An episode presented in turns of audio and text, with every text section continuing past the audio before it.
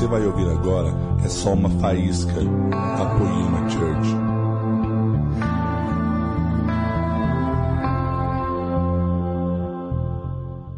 Glória a Deus.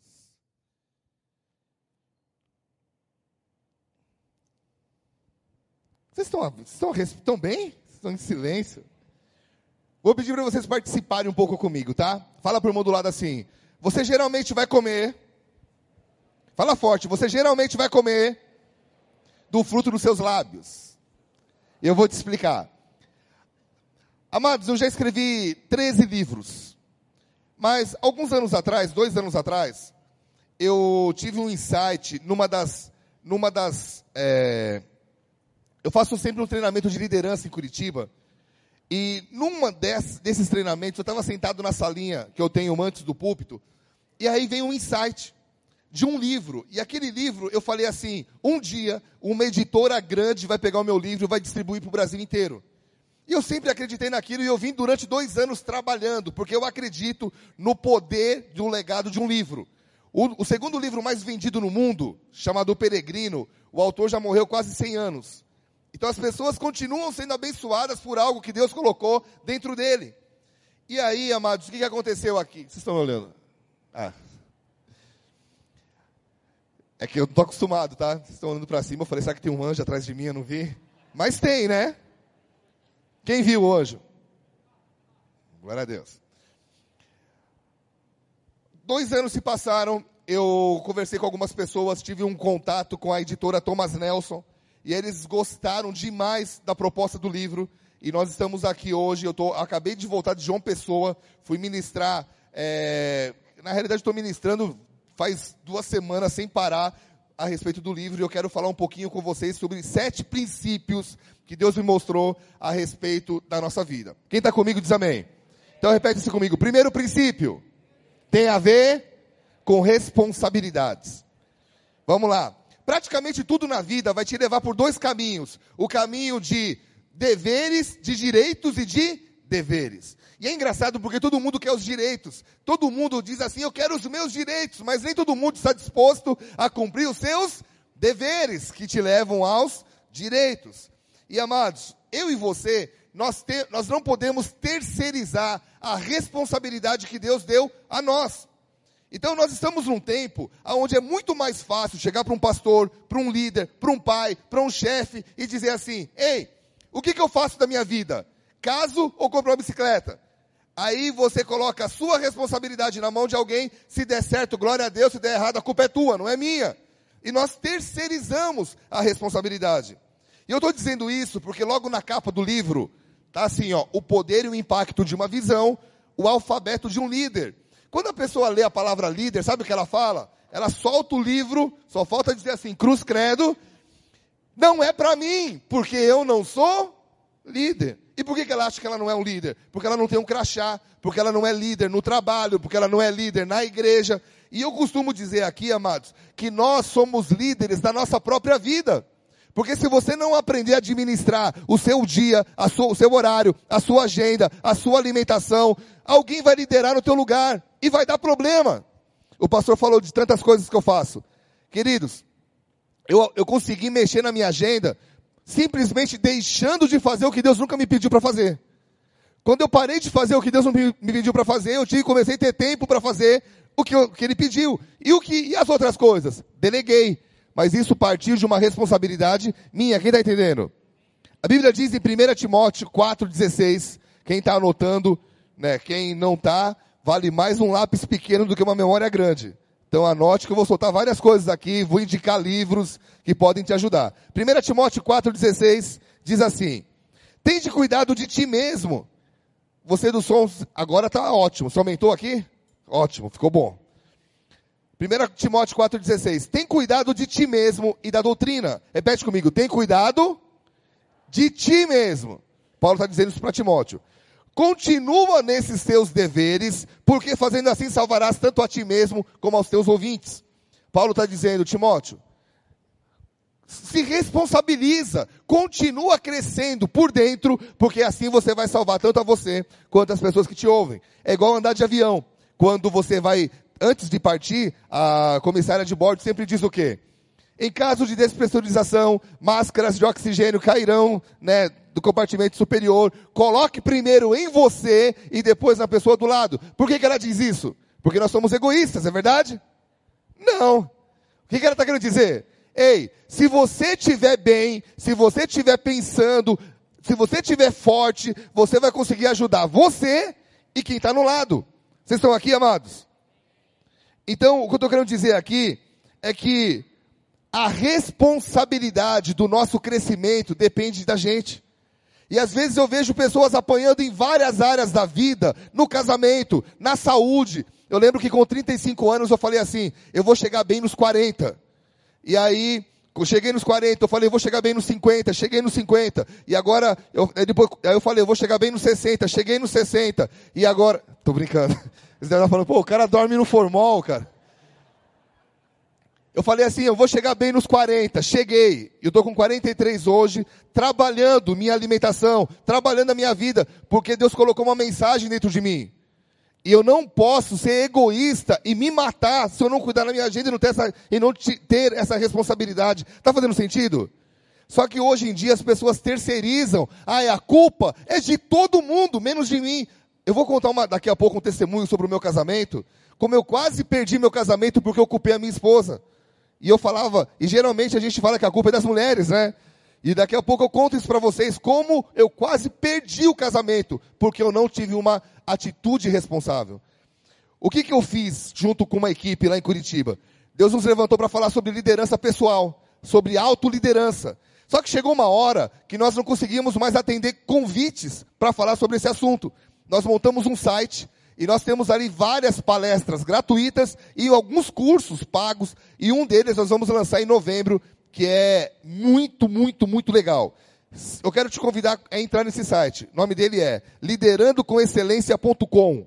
Entra nele, você vai ter acesso a, a, muitas coisas legais. Posso falar uma coisa? Vocês estão aqui? Estão aqui?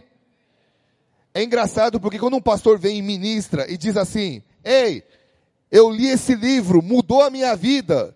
20% da igreja diz que legal, vou tentar ver o que é aquilo. Por que, que o resto não vê? Porque a galera não acredita que a vida pode ser mudada e não tem o quê? Responsabilidade. E eu quero te convidar a entender que você pode mudar o rumo da tua vida. Jesus mudou o rumo da nossa alma, amém? Mas tem um monte de cristão frustrado, porque não tem responsabilidade para se autogovernar. Isso me leva à segunda lição. Quem está entendendo diz amém. Fala para o mundo do lado, Deus, fala bem forte, Deus, tipo igual de Taubaté. Quem nasce em Taubaté é o quê? Taubata, taubatiano. Vamos lá, como um bom taubatiano. Deus tem, pro irmão, fala assim, uma visão específica para você. Amados, Deus tem uma visão específica para cada um de nós. Talvez você diga assim, porque o nome do livro é O Poder e o Impacto de uma Visão. Aí você fala, eu não tenho. Quem tem? O pastor tem. O pastor tem. O, o Leandro tem. Todo, eu não, eu não tenho uma visão. Queridos, o fato de você não caminhar numa visão não significa que ela não exista. Ela existe. Amém? Salmo 139, 16 diz assim: Os teus olhos me viram a substância ainda informe, e no teu livro foram escritos todos os meus dias, cada um deles escrito e determinado, quando nenhum deles havia ainda. O que eu estou querendo dizer? A Bíblia diz assim que mais vale o fim das coisas do que o seu início. Não importa como você começa algo na vida, e sim como você vai terminar. Aí você diz, mas Biga, você não conhece a minha história. Eu comecei de uma forma muito difícil. Você acha que Deus tem uma visão para mim? Então eu vou te contar a minha história. Com quatro anos de idade, uma briga entre meu pai e minha mãe. Meu pai era lutador de boxe, era o meu herói, era o meu Hulk. Eu tinha quatro anos, ele não é alto, ele é baixinho, mas ele era musculoso. Ele era o meu Hulk, meu herói. E numa briga, minha mãe grita assim para mim: ele não é o teu pai. E meu pai começa a chorar, dizendo: Puxa, mas eu te amo. E eu lembro que entrou um espírito de rejeição em mim, tremendo. Ainda mais porque minha mãe veio me contar a história. Então, você não é filho dele e o teu pai verdadeiro quis te abortar. Cara, eu acho que não precisa contar isso para uma criança de 4 anos, concorda comigo? Eu cresci até os 16, quando eu me converti, dizendo: por, se meu pai não me quis, que estou fazendo nesse mundo?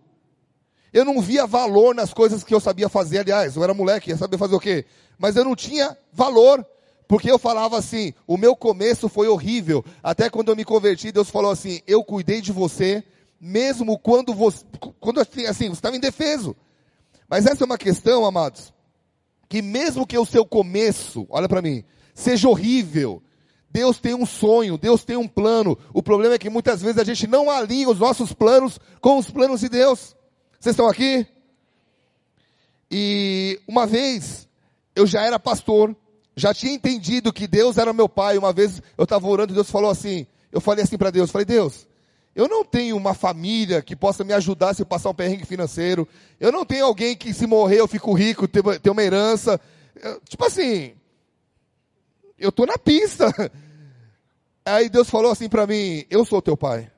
Eu cuido de você. E aquilo foi muito forte, porque quando Deus fala com você, você sabe que não é o que você ouve, é o que faz aqui dentro. É o que produz aqui dentro. E aquilo foi muito forte. Deus me levou para um congresso do pastor Silas, Silas Malafaia, lá em Águas de Lindóia.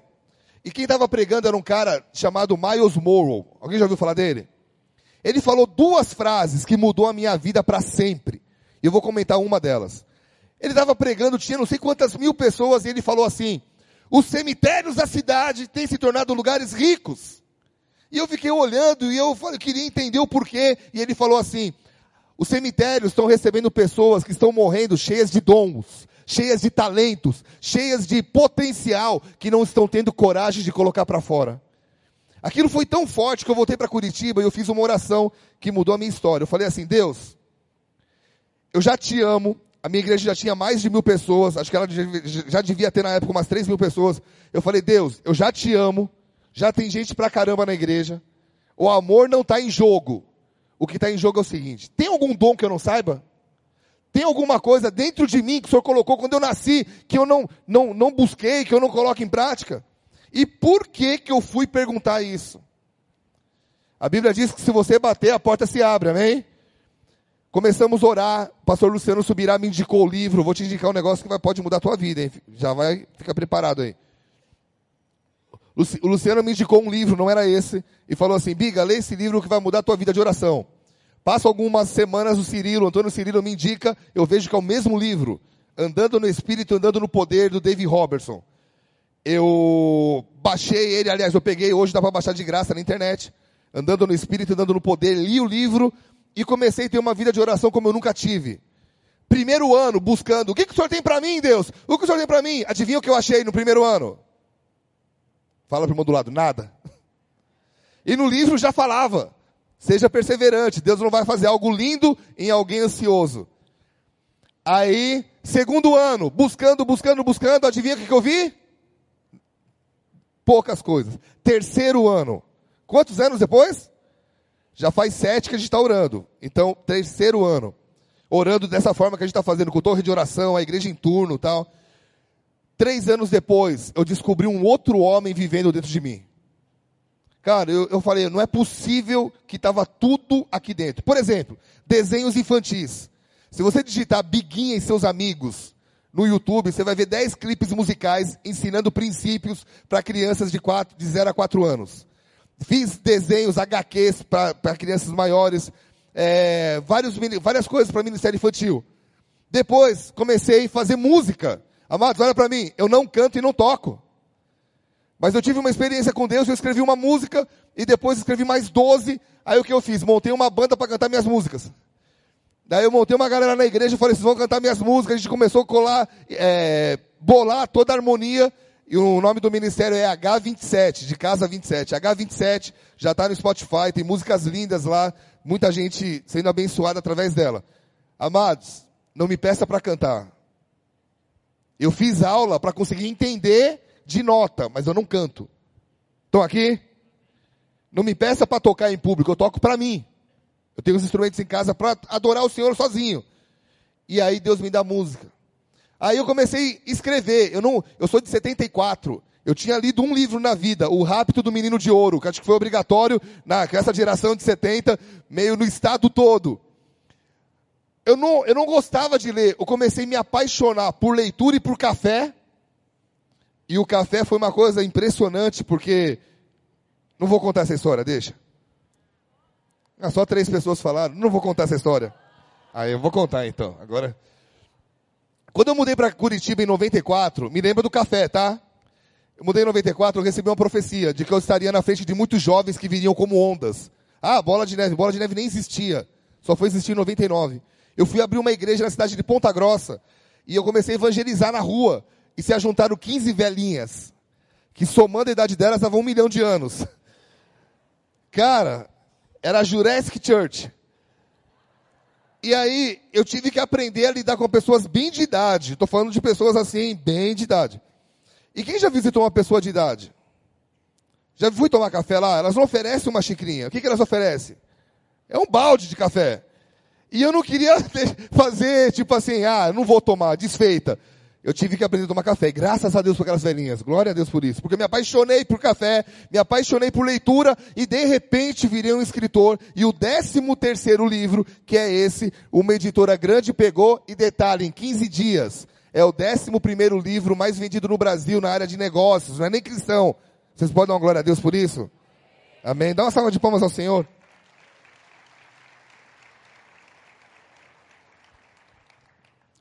Amados, Posso fazer uma pergunta?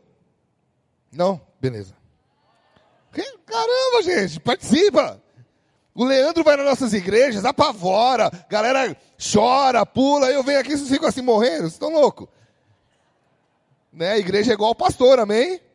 Então vocês são animados, vamos lá. Posso fazer uma pergunta? Se eu já amava a Deus desde os 16 anos, por que, que eu não vivi esses dons? Resposta simples, porque eu nunca tinha perguntado.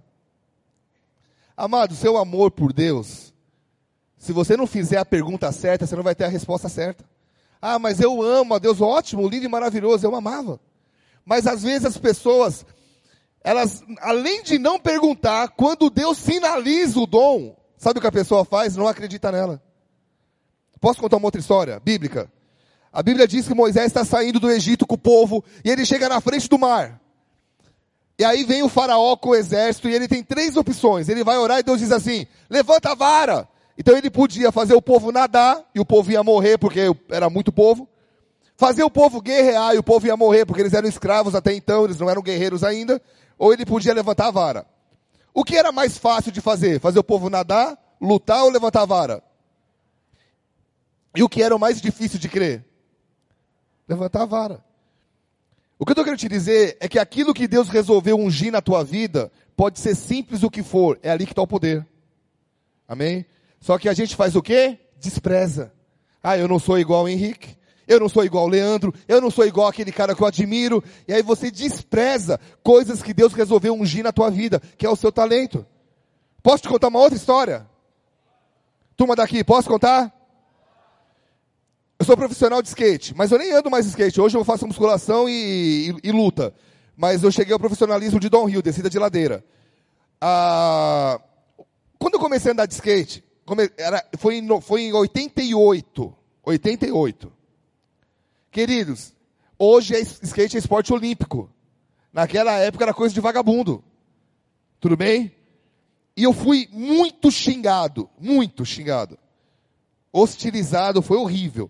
Eu morava numa cidade de Minas chamada Extrema. Já ouviram falar de Extrema?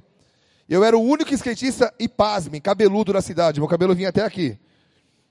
Cara, eu fui muito xingado. E mas eu continuei andando de skate. Sabe aonde eu me converti? Num campeonato de skate. Sabe onde eu conheci minha esposa? Fazendo uma apresentação de skate. E aí dizem que as minas pira, ela pirou. E aí eu fiz ela pirar com Jesus e falei, agora me devolve ela por um tempinho, né? Até o senhor voltar aqui. E aí eu casei com a mulher que eu levei para Jesus. É, através de uma apresentação de skate. Sabe como é que eu entrei no Bola de Neve? O Rina ficou sabendo de um cara que fazia apresentação de skate e evangelizava lá no Paraná. Tipo, tava longe de São Paulo já. Tudo que as pessoas. Quando eu casei com a Vivi, eu era tudo que meu sogro não queria: grafiteiro, skatista e crente. Tudo que ele não queria, eu era. Detalhe, ela tinha 16 anos quando a gente casou. Ele, ainda teve que assinar para poder casar comigo. Só que, olha aqui, tudo que criticaram, Deus usou para a glória dele. O skate, eu nem ando hoje, mas me levou para perto dele, para conhecer minha esposa, para entrar na igreja que ele me queria. Grafite, eu fiz uma, quando eu fui fazer faculdade, isso não é para você pegar meu exemplo, tá? Mas quando eu fui para a faculdade, eu tinha uma opção: fazer uma faculdade de não saber o quê, ou fazer um curso de desenho na Escola Pan-Americana de Artes em São Paulo. Eu sou um artista. Cara, valor mesmo, mesma coisa, que é caríssima essa escola. Adivinha para onde eu fui? Fazer artes. Cara, mas eu fui criticado. 14 anos vivendo de artes. Ou seja, eu mudava para um lugar para abrir uma igreja, eu não precisava procurar emprego. E a igreja não tinha como me sustentar, porque era pequena. O que, que eu fazia? Grafite. Eu bancava a família e implantava, e implantava uma igreja. Era de Deus ou não era? Sabe o que eu quero te dizer com essa mensagem? Deus tem uma visão para a tua vida. Não despreze o que Ele resolveu ungir na tua vida.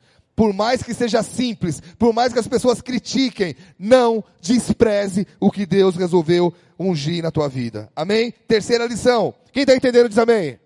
Está fazendo sentido? Amém? Você vai me convidar mais vezes aqui, Henrique? Amém? Fala para o irmão do lado. Sua visão está escondida em Deus. Meu irmão, ah, tá bom, então Deus tem uma visão para mim. Como eu acho? Nós precisamos entender que tudo foi criado por Deus, amém? Hebreus 11, 3 diz, pela fé nós entendemos que o mundo e o universo foi, foi, formado pela palavra de Deus, de maneira que o visível veio a existir das coisas que não aparecem. A ideia aqui é o seguinte, olha para mim. Toda vez que uma coisa criada, nós fomos criados por Deus, quiser saber da existência dela, ela não, não da existência, quiser saber o porquê que ela existe, ela não pode perguntar para outra coisa criada. Ela tem que perguntar para quem criou, concorda comigo? Eu tenho esse telefone aqui. E eu gosto muito dele. Porque quando eu comprei esse telefone, eu precisava de duas coisas: memória e uma boa câmera. Eu faço uns videozinhos que eu coloco no meu canal do YouTube uma vez por semana, que é as dicas do Biga, é Marcelo Bigardi Oficial. Eu tenho um canal e eu gravo do meu celular. Então eu precisava de memória. Aí eu peguei a caixinha e eu joguei fora. Só que dentro daquela caixinha tinha um negócio chamado manual de instrução. E o que, que o manual me dizia? Aliás, eu não vi, né? Quem lê o manual aqui? Amados, o manual estava dizendo o seguinte: Ei, querido, seu telefone faz mais do que o que você quer. Eu sei que eu tenho uma Ferrari na mão, mas eu ando igual um Fusquinha. Para mim tá bom. Mas eu sei que eu podia usar mais. Amém? Detalhe, fala para o do lado, sua vida vale mais que um celular. O que eu estou querendo dizer é que tem gente pegando o manual e jogando fora. Tem gente, tem gente que diz assim, Deus, Deus não, o cara é formado por Deus. Você acredita que foi Deus que te criou? Amém? Ele pergunta para alguém que também foi Deus que criou, o que você acha do meu talento? E aí, dependendo do que a pessoa diz, ele desiste ou investe naquilo que foi Deus que deu. Então, as pessoas se frustram, não é porque não tem talento e não tem visão, se frustram porque perguntam para as pessoas erradas. Vocês estão aqui? Então, amados, o negócio é: quanto mais perto de Deus eu tiver, mais clara vai ficar essa visão na terra. Mais clara, então, você nunca vai me ver tentando imitar um outro pastor, porque eu sei o meu chamado, mas eu descobri aonde? Em intimidade com ele. Então a ideia é: quer evitar frustração na sua vida? Para de procurar resposta nos outros que também foram criados. Vai em quem te criou e pergunta a razão. Por que eu moro em Taubaté? Por que eu estou nessa igreja? Por que eu estou fazendo isso? Meu irmão, não tem uma pergunta sem resposta quando você vai diante de Deus. Amém? Isso me leva à quarta, quarta lição. A partir do momento que você entende, vamos lá, eu sou um líder da minha própria vida, sim? Deus tem uma visão para mim, amém? Essa visão tá, quanto mais perto eu estou dele, mais clara está a minha visão na terra. Quem entendeu até aqui? Quatro pessoas. Então vamos orar. Feche seus olhos, baixe sua cabeça. Vamos encerrar esse culto, amém? Tô brincando, não é para não é falar amém, não. Não é para falar amém, não. É para falar, não, cara, continua. Quem entendeu até aqui? Amém. Agora eu começo a pregar. A partir do momento que eu tenho uma visão, eu começo no livro a brincar com o alfabeto eu falo que a visão que Deus tem para a tua vida. Vocês estão aqui? Repete comigo algo bem forte. Fala assim: a visão é, persona, é, é individual. Amém? Eu tenho a minha, você tem a sua. Tudo está em Deus, mas Ele tem para cada um. Quando eu descubro o que Deus tem para mim, a visão determina o seu alfabeto. Eu vou te falar sobre quatro letras, eu bato rapidinho nelas. Para quem teve aqui a primeira vez que eu vim, acho que eu vou repetir duas só Três, mas eu quero falar sobre mais uma que vai mexer contigo. Então a primeira, fala para o do lado. A visão de Deus para a sua vida determina o nível das suas amizades. Meu irmão, toda amizade é igual um botão de elevador. Ou te leva para cima ou te leva para baixo. Ou te aproxima de Deus ou te afasta de Deus.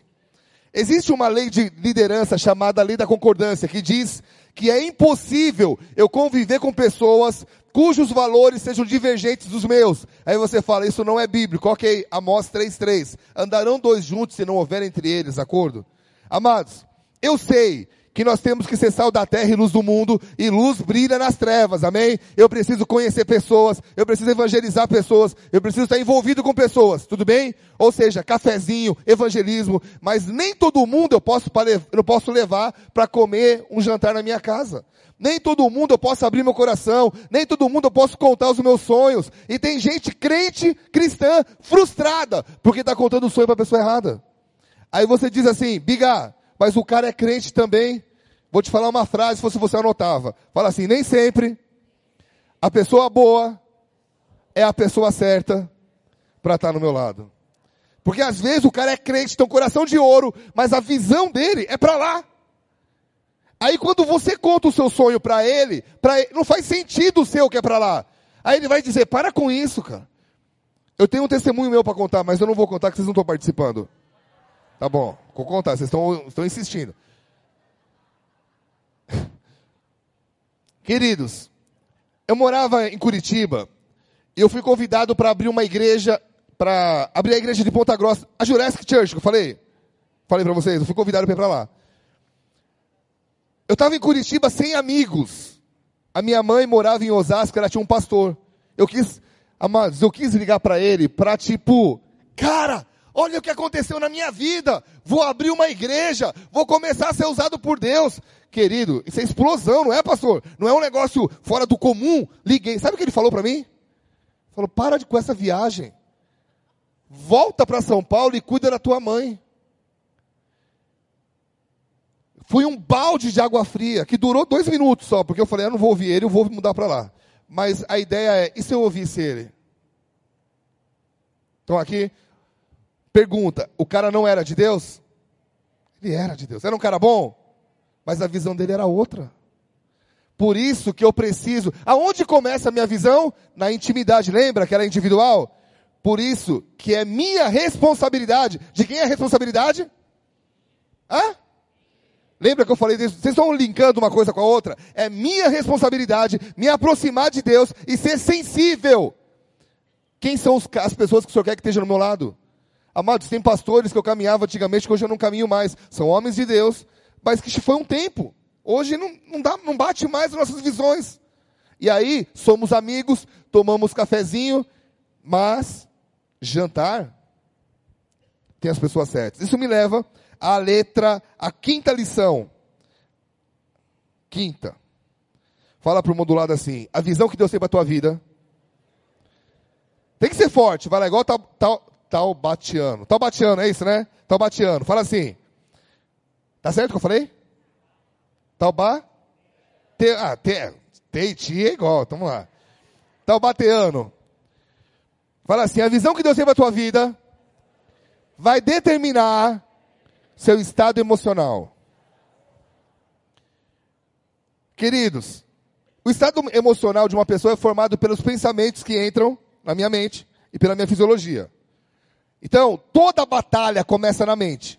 Ok? Isso aqui eu falei a primeira vez que eu vim também, mas eu vou abordar uma outra, um outro lado aqui. Então toda batalha começa aqui. Romanos 12, 2 diz o quê? Não vos conformeis com esse século, mas transformai-vos pela renovação da vossa mente para que experimenteis qual seja a boa, perfeita e agradável vontade de Deus. Então, Deus tem uma vontade boa para nós, sim ou não? Tem, uma vontade ótima. E o inimigo sabe que qualquer pessoa que anda no centro da vontade de Deus é um problema para ele. Por isso que ele quis matar Moisés antes dos dois anos. Por isso que ele quis matar Jesus. Todo sonho, quando é no início, vai ter mais dificuldade, porque ele quer matar. E aonde começa a dificuldade? No que você pensa. Então todo pensamento gera um sentimento e gera uma ação. Aonde começa um adultério? O cara sai de casa, aonde eu vou adulterar? É assim? Não, o cara pensou. O cara sentiu. O cara agiu. Quer evitar os, as más ações? Evite os maus pensamentos. Então, quando você permite pensamentos de derrota, ah, eu não sou um bom líder, ah, eu não sou um bom marido, eu não sou um bom pai, eu não sou um bom, é, uma boa mãe, o teu corpo reage. E tem pessoas quase que deprimidas, que quando você vai procurar, é porque elas estão acreditando, o motivo é porque elas estão acreditando em tudo que elas pensam. E eu descobri uma frase maravilhosa, que é, fala para o do lado, aprenda a não acreditar em tudo que você pensa. E eu vou, te, eu vou basear isso numa história. Eu não sei se é porque eu sou careca, e quando eu estou tomando banho, os pensamentos entram mais rápido na minha mente. Mas no banheiro eu sou muito criativo. Então muitas vezes eu vou tomar banho, eu entro numa reunião. Eu falo uma coisa, sempre tem um mal acabado que quer discutir comigo. Pensamento. Ele fala, eu discuto.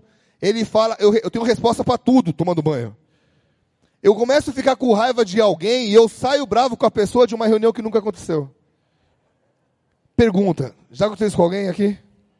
Ufa, os loucos se encontram, né? Ah, vamos, vamos, vamos, vamos mais, mais fundo. Ciúmes. Ciúmes de você? Ciúmes. O que é o ciúmes? O que é o ciúmes? Um pensamento de desconfiança de alguém que você ama. Ah, mas a pessoa pisou na bola. Não, já foi um adultério. O ciúmes é quando você pensa algo. Olha para mim, amados. Quantos casamentos foram destruídos por coisas que nunca aconteceram? Porque um dos dois era ciumento ao extremo. Quantos namoros que eram de Deus não foram para frente? Porque um ou outro era ciumento. E aonde começava a briga? Quem está entendendo diz amém. É por isso que a Bíblia diz em Filipenses 4:8, finalmente, irmãos, tudo que é, o que você tem que pensar? Tudo que é bom, perfeito, agradável, se alguma virtude há e algum louvor existe, seja isso que ocupe teus pensamentos. Lamentações 3:21 diz o quê? Quero trazer à memória aquilo que me dá esperança. Vamos voltar para a visão, que é o título do livro. Quando eu tenho uma visão, presta atenção, eu sei aonde colocar os meus pensamentos. Querido, não queira ser criativo pensando um monte de besteira. Amém? E vocês são uma igreja criativa. Amém?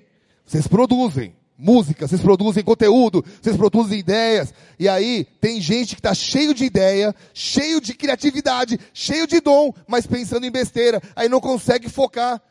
Por isso que hoje, quando eu vou tomando, tomar banho, eu cuido, começo a pensar tipo assim, que alguém está falando mal de mim, alguma situação, eu já começo a colocar meu pensamento em, cara, uma nova música, um livro, uma ideia para pregar. Eu fico ali criando algo, porque eu sei aonde eu quero chegar. E eu invisto o meu pensamento ali. Está fazendo sentido? Isso me leva à sexta lição. Quase acabando. Sexta lição. Diga assim comigo, não precisa olhar para o lado, agora é você e Deus. Fala assim, toda a visão que Deus tem para minha vida, vai, determin, vai determinar a minha fidelidade ao propósito. Meu irmão, quando você, antes de você nascer, quando você foi produzido ali, né? Deus escreveu uma história, chamamos isso de ponto A. O cumprimento dela é o ponto B. Entre o A e o B tem o quê? Um processo. Amém? Que é lindo, tranquilo, não, não tem luta nenhuma, é verdade? Hã? Claro que não. Qual que é a parte mais difícil do processo? O começo? Não. Por quê? Porque no começo está todo mundo empolgado. Vamos começar uma igreja, vamos fazer tal coisa. Todo mundo entra. No final, todo mundo está empolgado. Está chegando, estamos vendo o final, né? O meio que é sinistro. Porque o meio não dá mais para voltar para trás e ainda tem a mesma quantidade para frente. O que, que acontece? No meio do caminho, as pessoas dizem: Tá mais fácil mudar de sonho do que encarar a realidade. Aí as pessoas mudam de visão, mudam de sonho, mudam de família, de casamento e alguns mudando até de sexo. Estão aqui? Por quê? Porque não encara a realidade. E por que não encara a realidade? Porque a, a realidade, muitas vezes, a, a realidade é dura e traz verdades. João 8,32 diz o quê?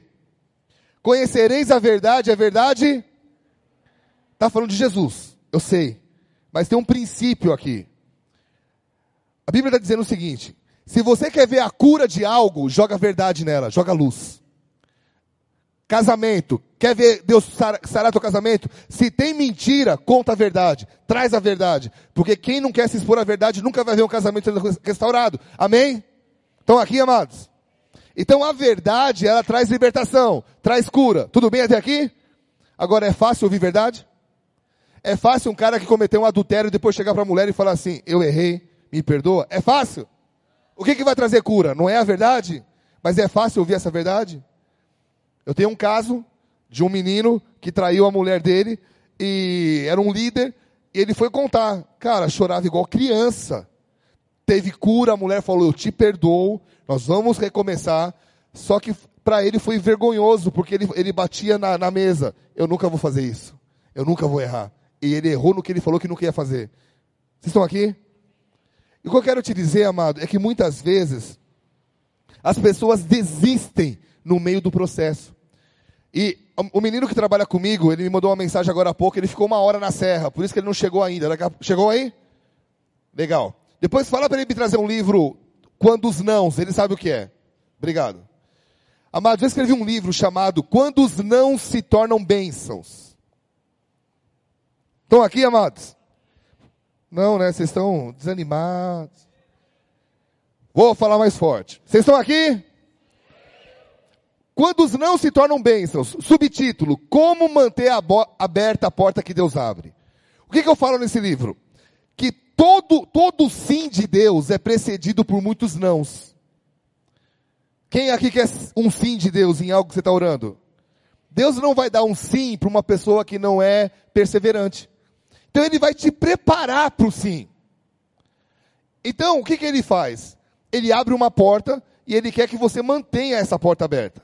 Vou te fazer umas perguntas e vocês são muito inteligentes. Vocês precisam parar e pensar antes de me responder. Pergunta número um: casar é fácil? Presta atenção, vocês são inteligentes. Casar é fácil? Oh, mudou por quê? Vamos lá, pense então. Quem acha que casar é fácil, levanta a mão. Quem acha que casar é difícil, levanta a mão. Quem não quer levantar a mão, levanta a mão. Tem gente que não levanta para nada. Vamos lá. Casar é fácil? Claro que é. Difícil achar alguém para casar com você. É ou não é? Chega no cartório e fala assim: quero casar. Vão perguntar para você: tem dinheiro? Tenho. Casa. Você não tem? Mas quer casar? Vamos fazer uma vaquinha. Aí o pastor dá um jeito aí. Amados, vocês estão aqui? Casar é fácil. Pergunta número dois. Se manter casado é fácil? Aí é unânimo. Levanta a mão quem acha que não. É unânime. Deus abre a porta de um casamento, sim ou não? Por que, que as pessoas se separam então? Porque elas não mantêm aberta a porta. Arrumar um emprego bom é fácil? Se você for o melhor no que você faz, é. E manter esse emprego sendo que está todo mundo estudando para tirar a tua vaga, é fácil? Não. Por que, que as pessoas perdem o emprego? Porque elas não mantêm a porta aberta. Vocês estão pegando a linha de raciocínio aqui? Por que, que as pessoas recebem não chegam no sim? Porque quando tem não na vida, ao invés dela entender que esse não está preparando ela para o sim, ela desiste. Ah, não aguento mais. Aí num livro, que daqui a pouco vão trazer para mim, é esse aí? Traz para mim, por favor. Nesse livro, amados, eu falo, obrigado, irmão eu falo sobre a vida de um homem chamado José. Obrigado, tá? Amados, olha só. Eu falo sobre José nesse livro. Não preciso contar a história, todo mundo conhece aqui, amém? José é adolescente, Deus fala para ele: Você, ele, um, ele, é, ele é novinho, ele tem um sonho. Qual é o sonho? Você vai governar, você vai ser um grande líder. Sim ou não? O que ele mais ouve na vida? Não, não, não, não. É traído, é traído na família, é traído com a mulher, a, a, com a Patifona, que é a mulher de Potifar, né? Não tem nome, a gente colocou o nome nela. Ele é traído, traído, traído, traído. Não, não, não, não, não. Um dia, um dia ele acorda, ele revela o sonho para Faraó e ele vai dormir governando a maior nação do, do mundo na época. Estão aqui? Quando foi que ele perdeu a, pos, a posição de governante? Quando que ele saiu de lá? Morto. Ele, quando Deus falou, chegou tua hora, ele nunca perdeu. Estão aqui? O que eu estou querendo te dizer é que aquilo que Deus começou na tua vida, Ele quer que você termine. Deus não faz as coisas pela metade. Quem deixa pela metade é a gente, porque a gente desiste porque ouve não. Deixa de ser fiel. Quando você tem uma visão, você mergulha nela e diz: Deus, eu nasci para isso. E nada vai me impedir, não importa quantos nãos. E chega uma hora, amado, que Deus vira a jogada. Estou quase terminando. Pastor, eu posso ir até que hora? Sério mesmo? Tô... Ó, são. Geralmente você acaba que horas? Nove? nove? Não, nove e meia é ótimo. Perfeito. Eu não vou chegar até lá, mas eu preciso mais um pouquinho. Deixa eu contar sobre o meu casamento. Queridos, eu sou casado há 19 anos, eu sou apaixonado pela minha esposa, e eu não falo isso porque eu estou pregando e tenho que falar, o pastor é uma vida de super-homem. Super eu vou te contar a minha criptonita, tá? Hoje eu estou apaixonado por ela, hoje a minha esposa é minha melhor amiga. Várias tretas que acontecem, eu ligo para ela, onde você está? E a gente vai tomar café em algum lugar fora de casa para discutir algumas coisas, mas eu me abro para ela. Lindo e maravilhoso, né? Mas não era assim. Quando eu casei com ela, a gente nunca brigou. Fomos começar a brigar no casamento. E aí, acho que a gente descontou tudo que a gente não tinha brigado antes. E eu não sabia se eu tinha casado com uma mulher ou com o Saddam Hussein. Era meio um monstrinho. Toda vez que eu ia dormir, eu puxava o travesseiro para ver se tinha uma flor ou uma granada. E eu sempre pus a culpa nela, porque ela é baixinha. E eu tenho uma teoria que mulher, mulher alta é calma. Porque a minha é baixinha. Eu falei, eu nunca vi uma mulher alta brava. E eu tenho um pastor que é casado com mulher alta. Ele falou, é que você não conhece a minha. Eu falei, cara, nem quero conhecer. Se a minha é baixinha, já dá o que dá, imagina a sua. E aí, ela é muito brava. Era, né? E eu vivia falando, Deus, minha esposa, não aguento mais ela. Muda ela, Deus. Aonde eu estaria sem ela? E Deus responde, ah, no paraíso, né? Todos os homens estão no paraíso até hoje. E eu falava assim, Deus, muda minha esposa, muda minha esposa. E eu cuidava de uma igreja em Niterói. E a gente brigava, na realidade ela sempre brigava comigo, eu sempre fui bonzinho.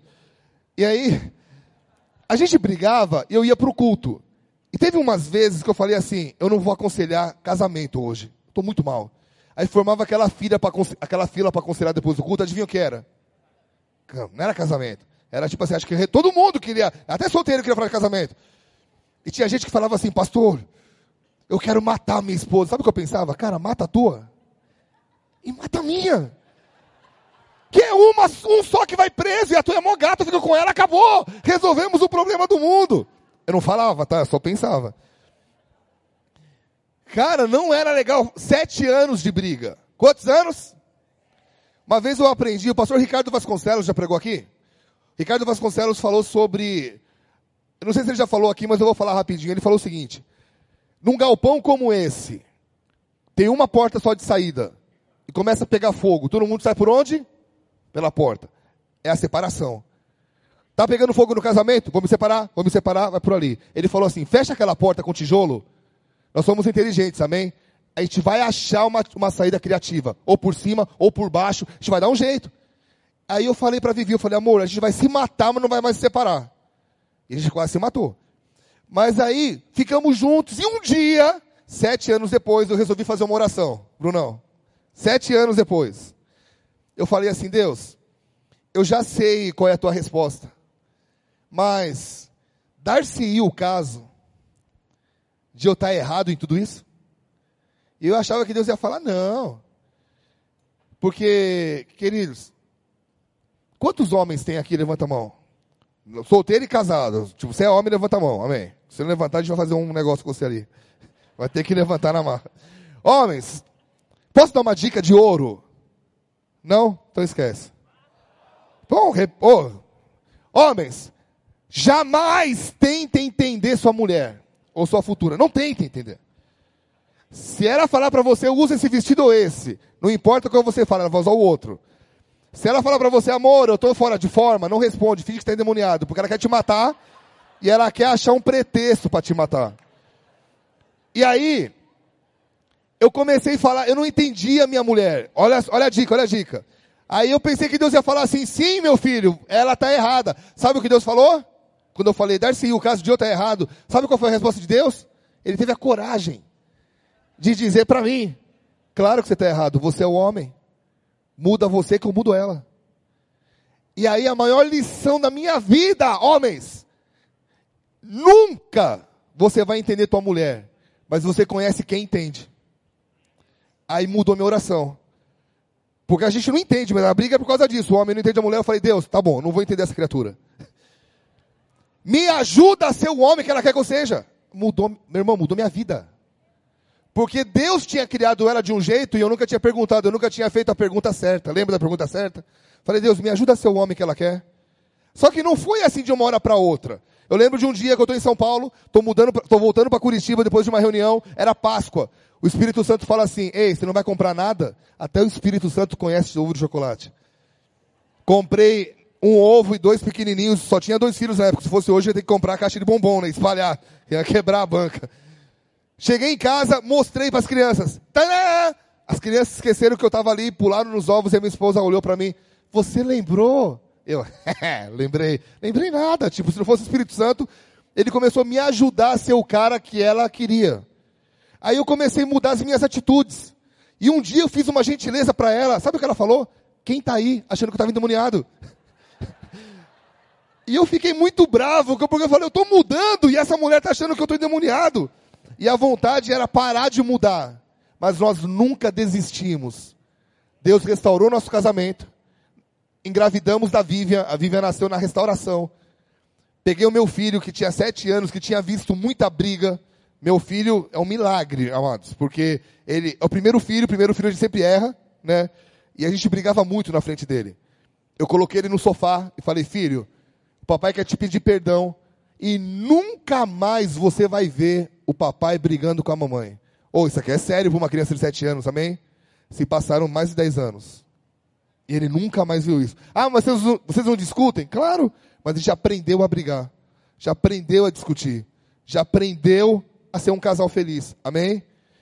Me pergunta por quê? Mais forte. Porque a gente não desistiu. Na fase dos nãos. Quer receber o sim de Deus? Quem quer receber o sim de Deus? Permita-se passar pelos nãos. Isso me leva à última lição. Última. Ótimo, estou no horário. Última lição. Fala para o modulado. Tá aqui, tá? Eu estou mudando, eu estou pulando da letra F, estou indo lá para a letra R.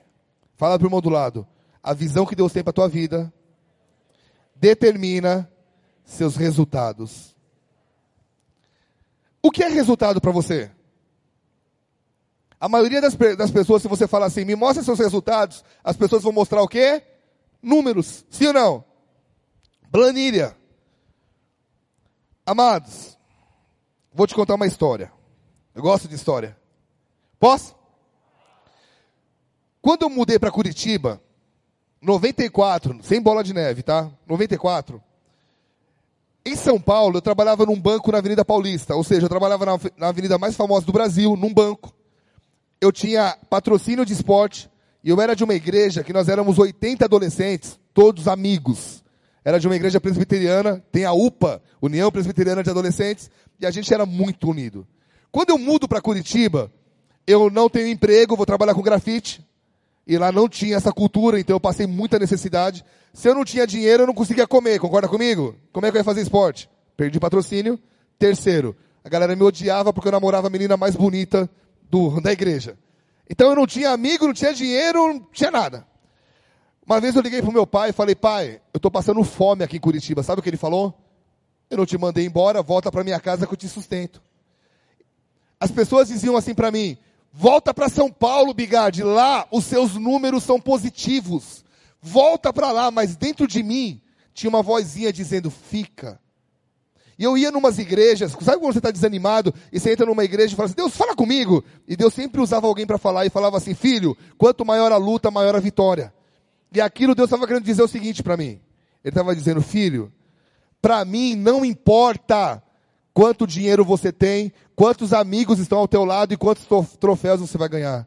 Para mim, número significa o quanto você vai acreditar numa promessa mesmo recebendo tanto não. Amados, Deus não vê resultados como nós vemos. E o que, que eu trago nesse livro? As pessoas estão se frustrando na vida porque elas estão baseando a vida dela em números. tantos anos meu casamento está zoado, tantos anos a minha vida não vai financeira. E aí, o coração dela é colocado aonde? Nos números, sendo que Deus está dizendo, não, cara. Você não pode basear a tua vida nos números, tem que basear a tua vida no propósito. Se você está no lugar certo ou não. Então a questão é, não importa o resultado, importa se eu estou no lugar certo. E isso começa lá no início da mensagem, com a intimidade com Deus.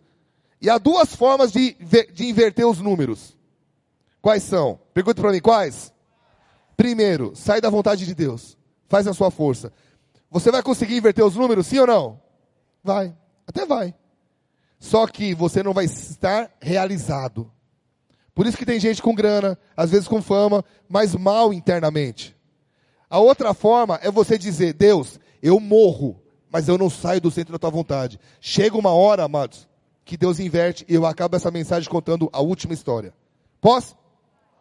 Sim ou não?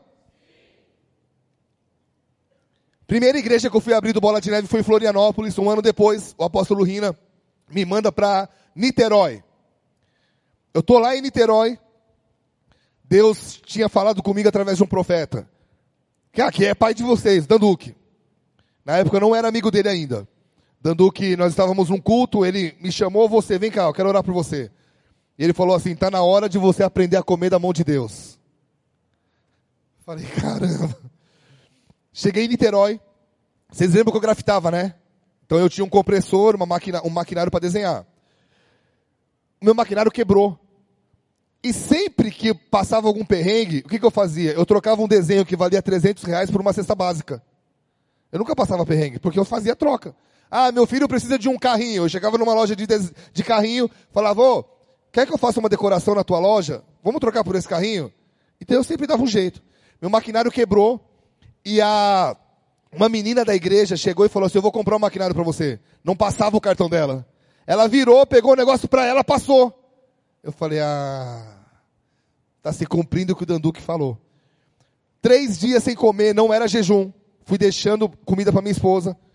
Ela já estava um dia sem comer, aí acabou a última mamadeira do meu filho, que hoje tem 17, então você saber que não morreu, tá? Última mamadeira dele.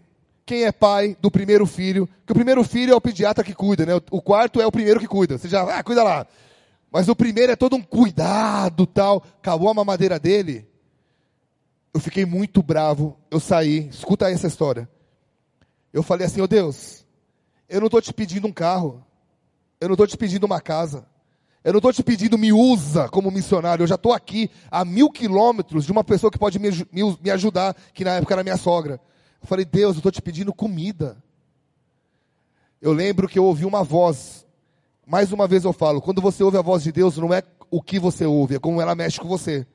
Essa voz falou assim para mim, filho, Hoje eu estou mudando a tua vida financeira, estou virando a página da tua vida financeira. Ele falou assim, enfático: nunca mais você vai viver isso. Sabe que ano era isso? 2004. Nós estamos em 2018. Quantas crises o Brasil passou de lá para cá? Mês a mês, mês a mês, mês a mês. Eu lembro que um dia, amados, eu estava numa igreja, eu já tinha umas 800 mil pessoas na igreja. E eu mudei para um lugar quatro vezes maior. Quem conhece a minha igreja sabe que é um ginásio de futebol, quatro quadras, que eu tirei tudo e transformei num auditório. Quando eu mudei para lá, meu irmão, não dava para levar o mesmo som. Eu tive que comprar um som caríssimo. Eu tive que comprar, acho que foram 1.500 cadeiras de uma vez. Eu pagava 700 reais de luz, fui pagar 5 mil. Eu sei que as finanças da igreja baixaram e eu fiquei sem salário. E eu lembrava da promessa: nunca mais você vai passar por isso. Meu primeiro carro zero eu ganhei nesse mês que eu fiquei sem salário. Me pergunta como? Não sei. Ganhei que eu digo, não ganhei que alguém me deu, tá? Comprei. Como? Não sei. Eu sei que rolou um charamanai, de repente eu olhei, eu falei, no mês que eu menos tinha condição, Deus falou, na sua vida cuido eu, só faz a minha obra. Mas o que eu me apeguei? Numa promessa que ele me deu lá em 2004. Nunca mais você vai passar por isso. Posso te dizer algo? Quase que eu abandono a obra. Porque meu filho estava sem comida e que eu tinha passado. Porque eu estava baseando minha vida no quê? No quê? Sabe o que eu vim falar hoje aqui, amados? Sua vida é maior do que os resultados. A sua vida não tem. Para Deus, Ele está querendo saber o seguinte: você está no meu propósito ou não? Se não tiver, volta. Pô, mas eu vou começar tudo de novo, não tem problema, mas volta. A questão é que a pessoa quer ver resultados e mudanças fazendo a mesma coisa. E eu quero nessa noite orar por você. Eu trouxe um livro, quem aqui foi abençoado por essa palavra? Eu não falei 5% do que está aqui. Amém? Eu estou viajando falando sobre ele, mas a ideia aqui é trazer uma palavra de reflexão. Para de colocar a tua vida e a culpa dos seus resultados nos outros. É nossa responsabilidade buscar o Senhor. E tudo começa com o quê? Com a intimidade com Ele. Tudo começou quando eu falei assim, chega de desculpa. Comecei a acordar de madrugada, não tinha hora. Pô, mas você é pastor, mas eu faço um monte de coisa. E eu tenho quatro filhos, eu tenho uma esposa, e eu, eu faço esporte. Eu falei, que hora eu vou acordar que não tem criança... Nossa, eu ia falar criança latindo. Que não tem criança chorando, cachorro latindo, gato miando, esses dias eu tive que dar meu cachorro. Ele latiu tanto que eu falei, cara, tchau, cara. É, que hora que eu posso orar sem ninguém me atrapalhar? Cara, tinha que acordar às 4h40, 5 horas estou na igreja, hora até às 7, aí eu começo minha vida, treino e tal. Há sete anos mudou a minha vida. Tudo começa com o quê? Intimidade. Não, você não precisa acordar às 5, você faz o seu horário, mas você precisa ter intimidade. Porque isso vai te levar a entender qual é o centro da vontade de Deus. E se você disser, caramba, eu estou no centro, para de basear a tua vida em resultado. Deus, eu estou onde o Senhor quer, na cidade que o Senhor quer, na igreja que o Senhor quer, casado com a pessoa que o Senhor quer, então muda a minha história, mas eu vou ficar aqui. E eu não vou sair do lugar. A perseverança. Eu escrevi um outro livro lá, tenho vários livros, mas tem um outro lá chamado A Recompensa da Disciplina. As pessoas não são disciplinadas. A gente é especialista nisso, né? Começa um jejum, é, começa uma dieta, para. Começa a fazer inglês, para. Começa a academia, para. Começa a orar, para. Começa a fazer aula de violão, para. Está na hora da gente terminar o que a gente começa. Então, eu, se o que eu falei para você faz sentido, procura crescer nessa área. Baixe sua cabeça um pouquinho, feche seus olhos. Eu queria orar por você que entrou aqui hoje, está afastado de Deus. Ou talvez nunca esteve tão perto. Talvez você entrou aqui hoje e falou, poxa, eu vou ouvir esse cara, e de alguma maneira você entendeu. Puxa, existe uma vontade de Deus e não a minha? Quero te dizer, existe, querido. Mas você precisa querer andar nela. Se você está afastado de Deus, eu vou fazer do meu jeito, tá, pastor? Vou fazer do meu jeito. Se você está afastado de Deus, eu queria convidar você a se, a se voltar a Ele.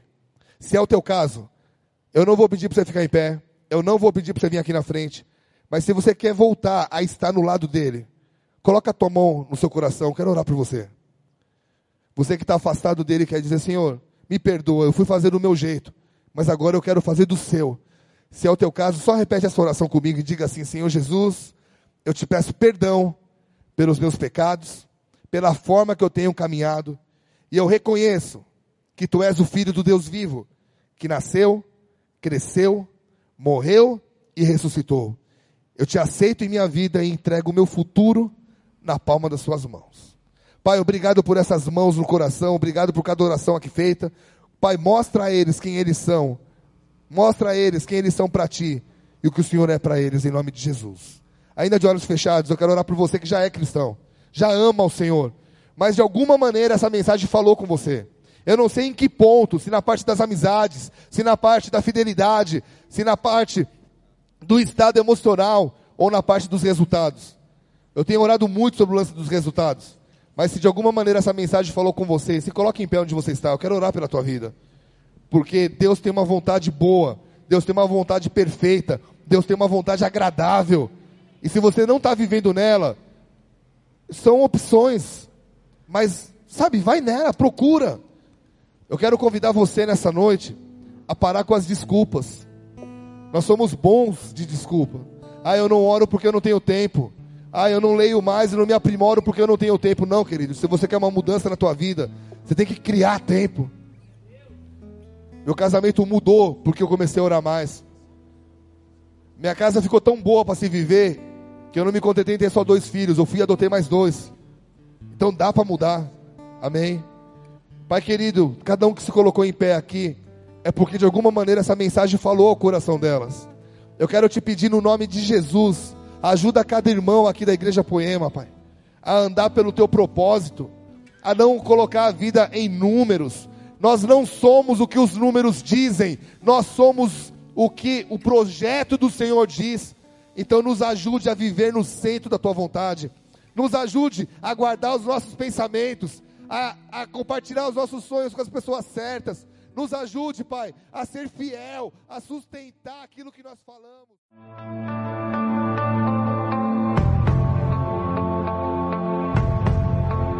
Você acabou de ouvir uma mensagem da Poema Church.